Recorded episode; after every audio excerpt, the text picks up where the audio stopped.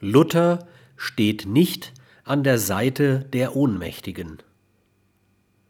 Luther will keine Revolution, keine qualitative Veränderung des allgemeinen Seins, sondern nur des Bewusstseins.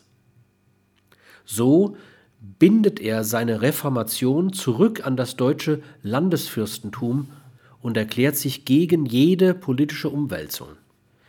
Er scheint der fatalen Meinung gewesen zu sein, man könne das allgemeine Bewusstsein ohne revolutionäre Folgen für das allgemeine Sein verändern. Die von seiner Reformation ausgelösten Religionskriege versuchen, das allgemeine Sein gewalttätig dem allgemeinen Bewusstsein anzupassen. Das in seiner Entwicklung blockierte allgemeine Sein bricht sich einen kriegerischen Weg, um das allgemeine Bewusstsein einzuholen.